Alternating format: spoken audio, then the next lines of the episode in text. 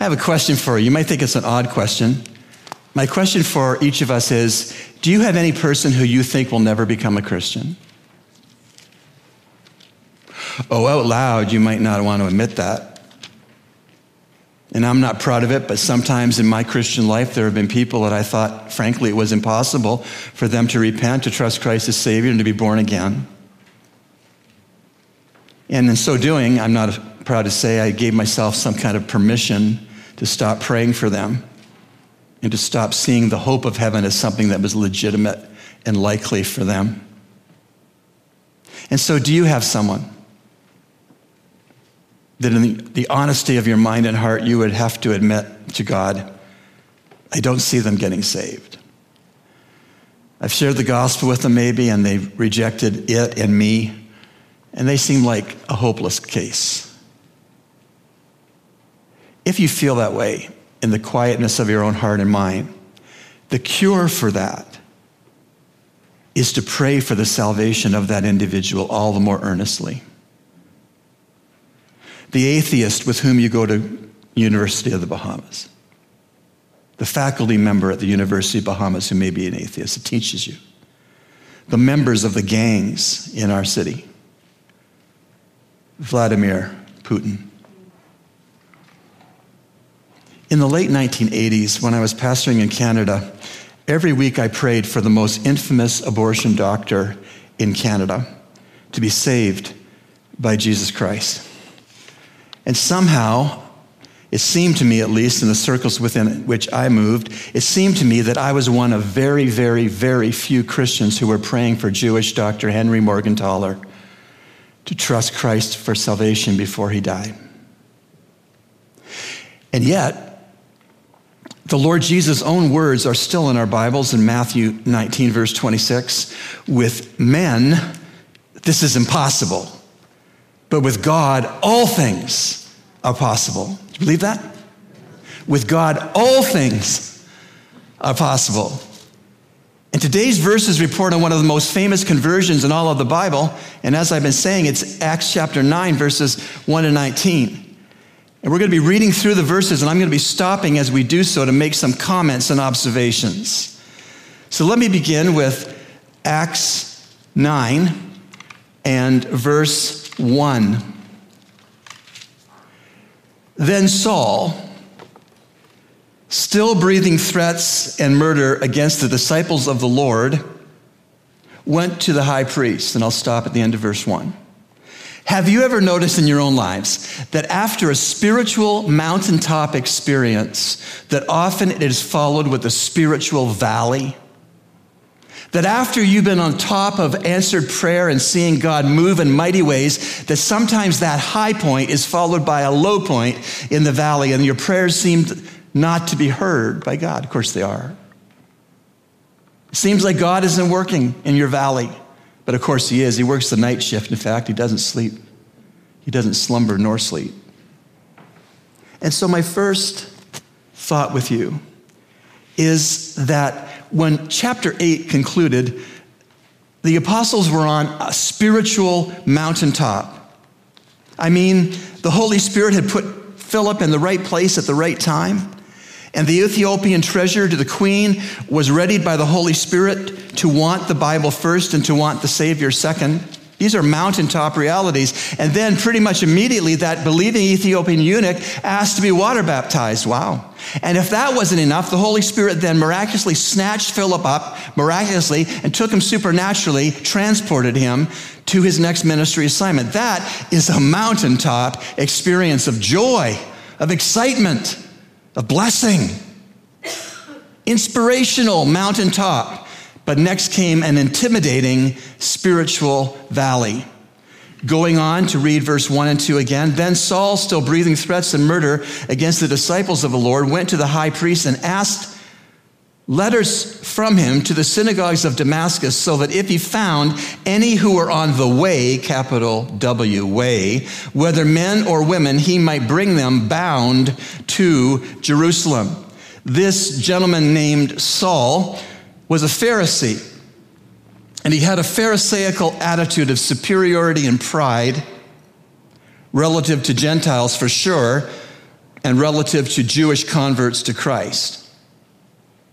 And by the time of the action of Acts chapter 9, this Saul was known for threatening Christians with arrest or even murder. And so it's time for our first observation from the text, and it's this Christianity was called the way. Verse 2 And he asked letters from him to the synagogues of Damascus, so that if he found any who were of the way, whether men or women, he might bring them bound to Jerusalem. Christianity was first called the way. That's a real good label. Since our Lord Jesus said of himself in John 14, verse 6, I am the way. And so those who would love Christ the way would be called the way. Those who would follow Christ in the way would walk in the way. It was a great name for the fledging church. And as we follow the Lord Jesus Christ, which is what Calvary Bible Church is all about, producing fully committed followers of Christ. When the text says to us, do something, we don't hesitate, we don't waffle, we don't make excuses, we do it fully committed followers of Jesus Christ and bold witness of the gospel, fully committed followers of Christ to lovingly confront sin with one another, if necessary, the way. The first church was called the way because Jesus Christ, the head of that church, said, I am the way, the truth, and the life. And so, what about this way? Well, we hear more about this way in 2 Timothy 3, verse 16. The verse goes like this All scripture is given by inspiration of God and is profitable, watch now, for doctrine. That, the Bible is saying, this is the right way.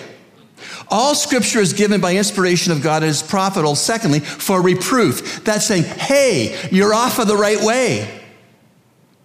All scripture is given by inspiration of God and is profitable, third, for correction. That is, here's how to get back on the way. All scripture is given by inspiration of God and is profitable fourth for instruction in righteousness. Here's how you stay on the way. So it's very fitting that the first church is called the way. And the application for us is twofold. The application first is that we ought to be in the way. we ought to be in Christ, and we are from the point of our salvation. To stay abiding in Him so that we can be fruitful. He's the vine, we're the branches, that we be in unit, union with Him, and that His everlasting eternal life would course through our bodies and our opportunities and our words and our thoughts and our actions. The second application not only are we to be in the way in Christ, but we are to be on the way. We are to be following Christ, moving, not in a state of the analysis of paralysis, not spinning our wheels, not putting our lives in park until we are older or until we're more educated or until we have a better, more comfortable job or we have more discretionary time on our hands. We may never have more discretionary time on our hands. Are we going to serve Christ with the time we do have? And so the first observation is that the Christian, Christianity and the church specifically was called the way. The second observation, I see it in verses three and four, is this Christ found Saul, Saul did not find Christ. Christ found Saul. Saul did not find Christ. I see that in verses 3 and 4. As he, that is Saul, journeyed, he came near Damascus, and suddenly a light shone around him from heaven. Then he fell to the ground and heard a voice saying to him, Saul, Saul, why are you persecuting me? Christ found Saul. Saul didn't find Christ. Saul was on the road to Damascus for one reason. Then the risen Christ came to that road to Damascus for a very different reason, for a very more important reason, for an eternal reason. Christ came to the road to Damascus. Remember, the Lord Jesus made it clear in John 15, verse 16, the following Jesus' words You did not choose me, but I chose you and appointed you that you would go and bear fruit and that your fruit would remain.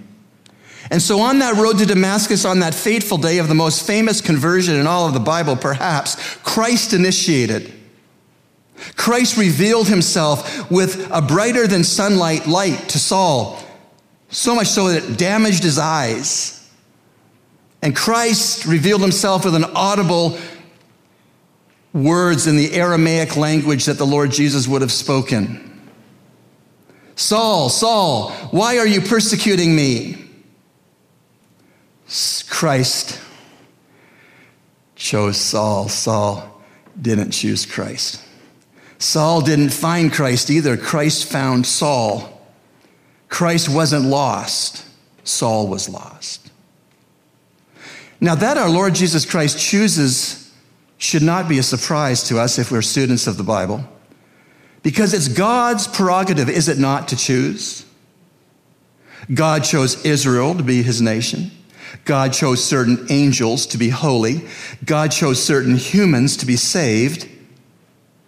And when illustrating salvation, the Lord Jesus spoke about a shepherd leaving the 90 and 9 and going after the one lost sheep. He didn't speak about the one lost sheep going after the shepherd. That's significant. And yes, it is God's prerogative to choose. God chose, as you know, certain believers to do things for his glory in certain ways. He chose Adam, he chose Eve, he chose Noah and Abraham. He chose Moses and Rahab and Ruth and David and Daniel. God chose Mary, the mother of Jesus, and the Jesus 12 disciples. And God chose, yes, Saul, later named Paul. And God chose reactionary, big mouthed Peter. And God chose the 40 inspired authors who, over 1,600 years, wrote scripture under the inspiration of God, Genesis through Revelation. God chose those 40 authors to do that. God chooses you. You don't choose God. Now, if that troubles you, that God chose you and you didn't choose God, if that troubles you, let me ask you shouldn't the bridegroom have the right to choose his bride?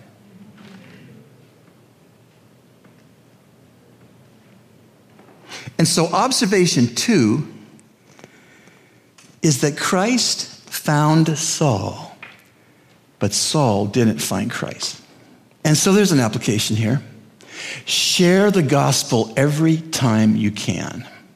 Don't miss a time.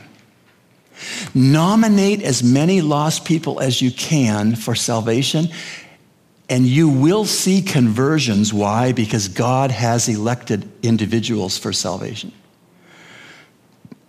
Dwight L. Moody, a renowned evangelist in Chicago, when trying to explain the doctrine of election to someone who didn't fully understand or accept it, he said, I've noticed that nobody walks around in life with a big capital letter E on their back so that I can know who's elect.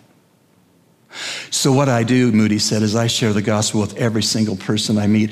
I can't elect anybody for salvation, but I can do all the nominating I want. That's good. I told you before, in Canada, my parents bought some acreage outside of Toronto and 33 acres, and they developed it with an A frame cottage and a homemade bass pond. 16 feet deep, the bass pond was, and we stocked it with bass and the Ministry of Natural Resources, who came out to see the transfer of the little bass fish that were going into our pond, he had to be there to make sure it was done properly. He said after a hundred little tiny bass fish were put into our acre sized pond, he said, You know, if you won't fish them for the first two years, it will be impossible for you to fish them out. So, you know my favorite place to fish? is that pond. I knew there were fish in there. I knew they were hungry. I would catch a bass almost on every cast of my lure. It spoiled me on fishing anywhere else. Election to salvation is like that, it ought to be. That because God has stocked the pond with individuals he purposes to save, we share the gospel and we will see God save people. And so the second observation is that Christ found Saul, Saul didn't find Christ. The third observation from this famous conversion account is that when the church is persecuted, like it is in the Ukraine and Saudi Arabia and Pakistan and Afghanistan, when the church of Jesus Christ is persecuted, the Lord Jesus Christ is persecuted. That's the forensic connection between the church of Jesus Christ and the head of the church, the Lord Jesus. Jesus made it clear you're persecuting me when you persecute Christians. Because he asked, Saul, Saul, why are you persecuting me? The church, of course, is the bride of Christ. He's our bridegroom, we're his bride. Beth is my bride. I'll tell you something if you harass Beth, I'll consider that you've harassed me. I don't think any of you harass Beth. You love us, and we appreciate that. When the church is persecuted, the Lord Jesus Christ is also persecuted. So be careful not to say negative things about the body and bride of Christ called Calvary Bible Church. When we're out there, wherever we are, outside of the campus of the church, our comments about the church must always be positive, worshipful, grateful, hopeful. Because if we gossip negative things about our church family, it not only hurts our church family, it hurts the head of this church, the Lord Jesus. On to observation four. When you get saved, you're clearly different.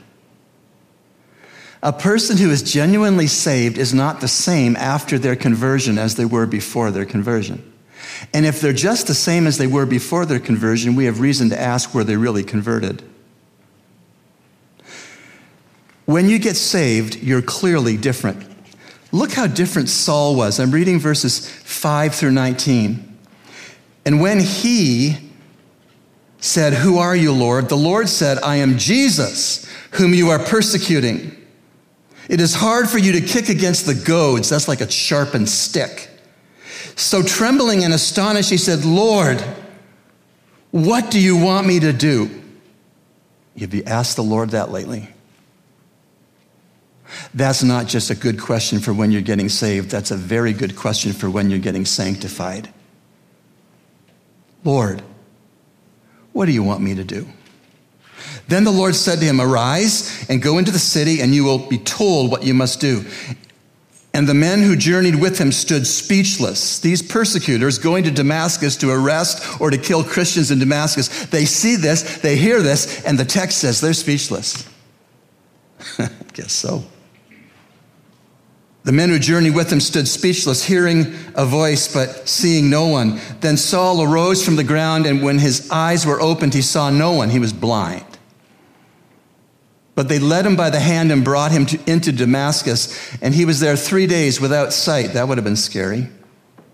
So much for the prosperity gospel that you're always healthy, wealthy, and wise if you become a Christian. And he was three days without sight and neither ate nor drank. Now there was a certain disciple at Damascus named Ananias, and to him the Lord said in a vision, Ananias. And he said, Here I am, Lord. That's a good sanctification answer. Here I am, Lord. So the Lord said to him, Arise and go to the street called Straight and inquire at the house of Judas for one called Saul of Tarsus. And for behold, he is praying. And in a vision, he has seen a man named Ananias coming in and putting his hand on him so that he might receive his sight. Then Ananias answered, Lord, I have heard from many about this man, how much harm he has done to your saints in Jerusalem, and here he has authority from the chief priest to bind all who call on your name. See, they, the way had heard about it. The way had knew that Saul was on the way, not on the way of belief, but on the way of, to get them for persecution. 15. But the Lord said to him, Go, for he is a chosen vessel of mine. Can you imagine what Ananias must have thought? I know this guy, he arrests Christians, he's wreaked havoc in Jerusalem, and he's going to be praying. And he's a chosen vessel of yours, Lord. Really?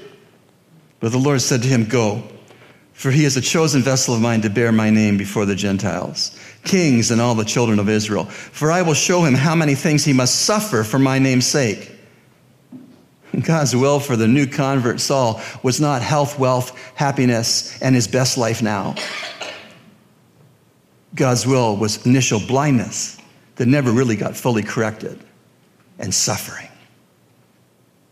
What is your theology of suffering? Does it mean God's punishing you? Does it mean you've lost your salvation? Does it mean that you have a right to grumble to God for suffering? God says, this new convert who's temporarily blind, he's my chosen instrument to take the gospel to Gentiles and kings and to sons of Israel, and he's going to suffer. He's going to suffer for his whole public ministry. For my name's sake, he's going to suffer.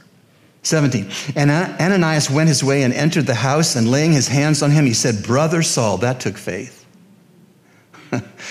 Public enemy number one, blind, vulnerable, can't see a thing.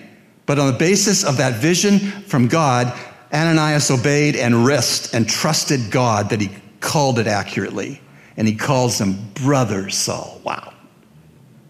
Every time you call a male in this congregation brother, or you call a female in this congregation sister, you are affirming and reminding the fact that we are accepted in the beloved, we're in one adoptive family, and that we are in this together. Amen? Brother Saul, Ananias' words. Brother Saul, the Lord Jesus, who appeared to you on the road as you came, has sent me that you may receive your sight and be filled with the Holy Spirit.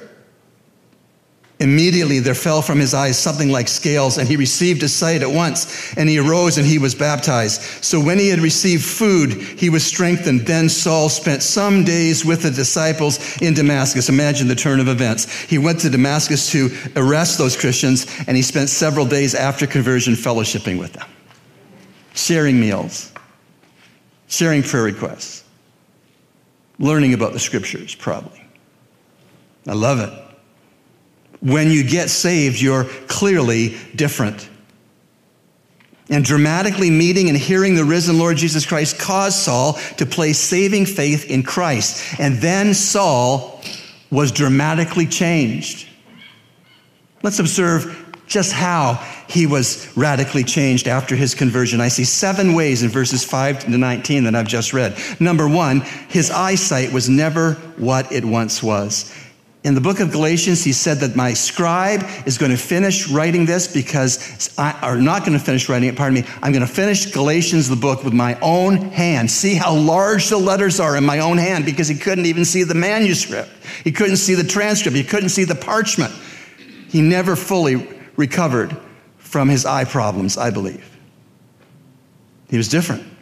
Number two, he was different after conversion. He got his marching orders from Christ and no longer from the chief priests of the Jews. Third, he was different after conversion. His life's work became reaching Gentiles for Christ, no longer interpreting God's laws for the Jews. That's what Pharisees did. He was different after he became a Christian in that he found out that his destiny was suffering and not climbing up the religious ladder of success in Jerusalem suffering.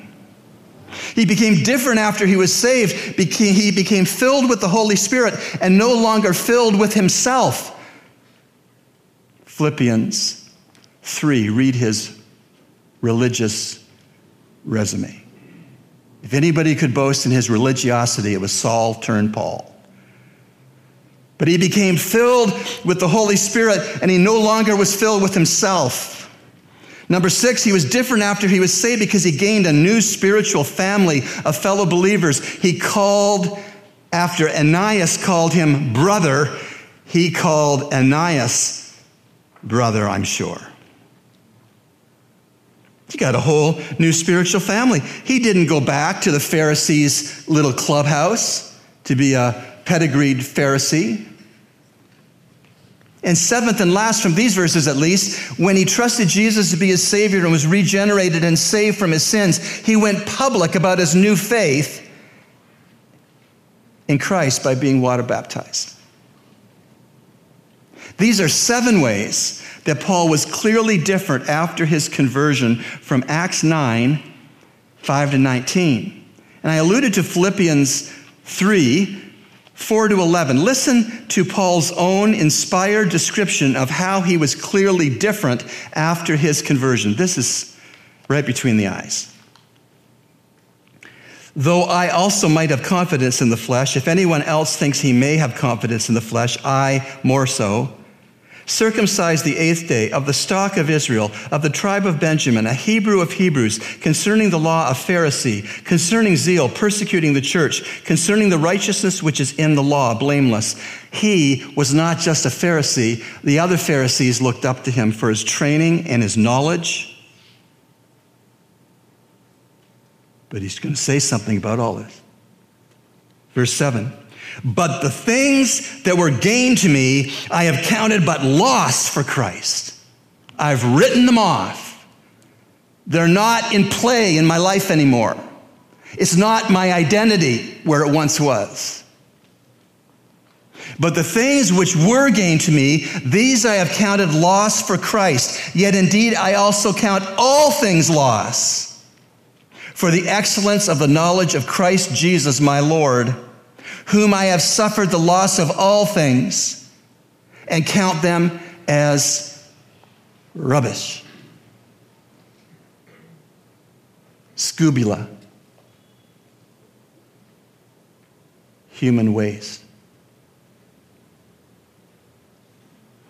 He says, all that other stuff that I hung my hat on, that made me important, that gave me a social status of respect in the Jewish community, it's all like scubula human waste. I have suffered the loss of all things by my own righteousness, which is from the law, but th- that which is through in Christ, the righteousness which is formed, excuse me, from God by faith that I may know him, Christ, and the power of his resurrection, and the fellowship of his sufferings. When was the last time I thanked God that I could fellowship with my Savior in his sufferings?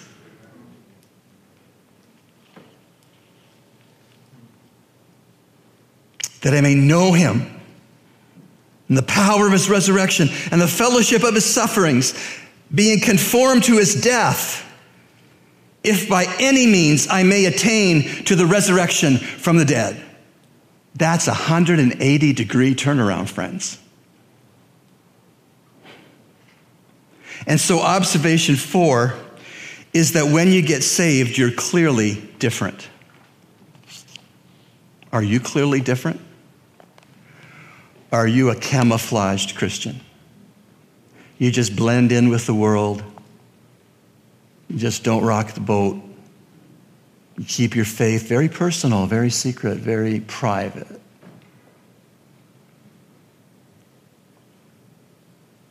Or do people know you're clearly different? She won't do that because I know Christ wouldn't do that. He won't say that because he follows Christ. No, he's not thinking that because he wouldn't let himself think that because that's sinful way to think. Is that your reputation? That you're distinctly, clearly, permanently, unwaveringly different than you used to be.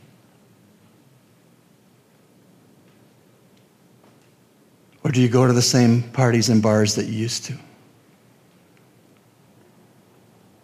Or can you slip out with foul language when people around you do?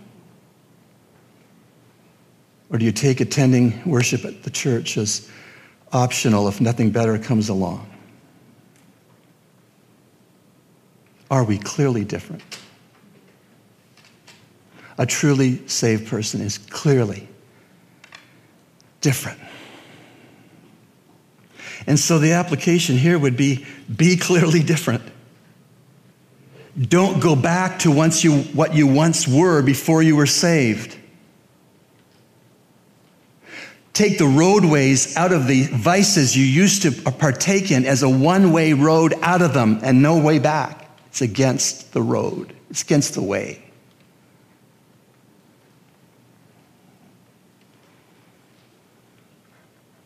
This week, how about making two lists? How about making two lists? Ready? The first list I invite you to make this week is before Christ, dot, dot, dot. And then you think about how you used to think before Christ, how you used to live before Christ, and in point form, put things under before Christ. That's your first list. I'm giving some examples. Before Christ, money was my God. No one could tell me anything. I used people and I loved myself. Lying was easy. I saw no need for Christ or his church. These are samples of how some of us thought and lived before we were saved. I felt it was okay because I was not as bad as some of my friends. The Bible seemed boring to me. I had a secret life. Could you make a list this week of how you lived and thought before Christ? And could you make a second list, a happier list? Could you make a second list that would be after Christ, dot, dot, dot, after Christ, dot, dot, dot? For instance, after Christ, I don't have any idols in my life. Christ is everything to me. After Christ, I'm humble and grateful. I love people and I want to see them get saved. My conscience tells me when I've disobeyed God. After Christ, Christ is my Lord and my Savior in my life, and I submit myself to Him. After Christ, I love and I want to be with my church family every chance I get. After Christ, the Bible guides every part of my life after Christ, my life is an open book for anybody to read. I have no secrets, I have no hidden sins. What you see is what you get. God has made me transparent.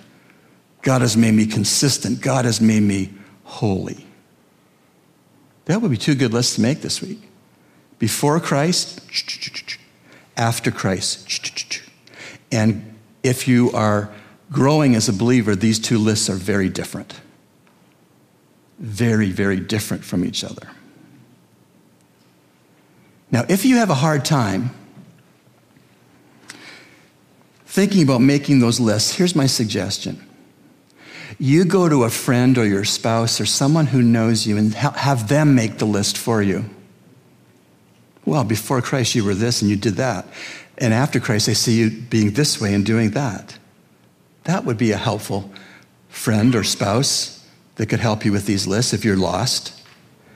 Now, we have seen the most famous conversion in Scripture, I would submit. And we have seen that first place, Christianity was called the way. Are you on the way? When you got saved, Christ put you on the way. I am the way, the truth, and life. Are you still on the way? Christianity was called the way. Second observation Christ found Saul, Saul didn't find Christ. Who is Christ wanting to find for salvation through your sphere of influence? The Ethiopian eunuch was reading Isaiah 53, one of the most Christological Old Testament chapters, because Christ was finding the Ethiopian eunuch and he sent Philip to him. Christ found Saul, Saul didn't find Christ. Third observation is that when Christ is persecuted, the church is persecuted. And when the church is persecuted, Christ is persecuted. No negative talk about our church.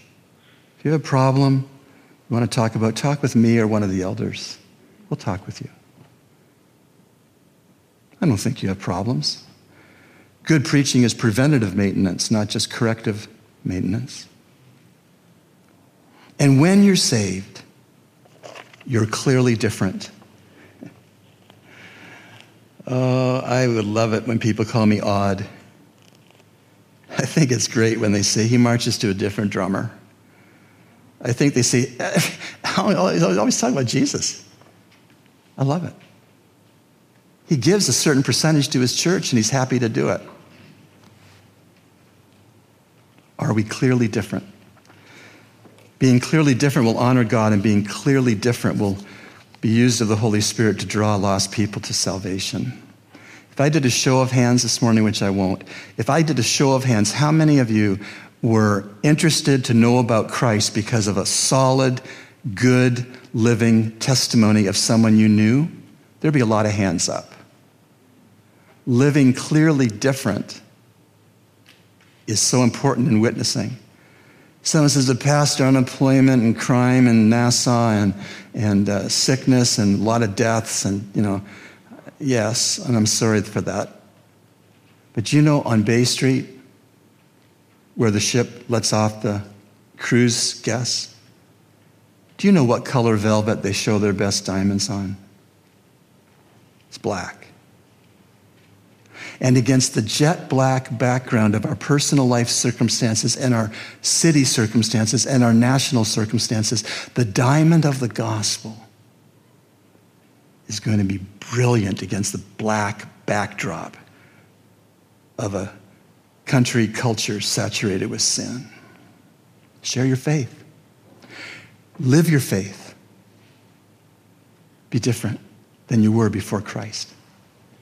Heavenly Father, we thank you for saving Saul. We thank you for finding him in the person of Christ, finding him on the road. Thank you that he responded in faith. Thank you that you moved him to write 60% of the New Testament. Lord, may we be on the way. May we understand that you found us. May we decline to badmouth the church so we don't badmouth Christ. And may we be clearly different. All to your glory. We pray in Jesus' name and God's body and bride said, Amen.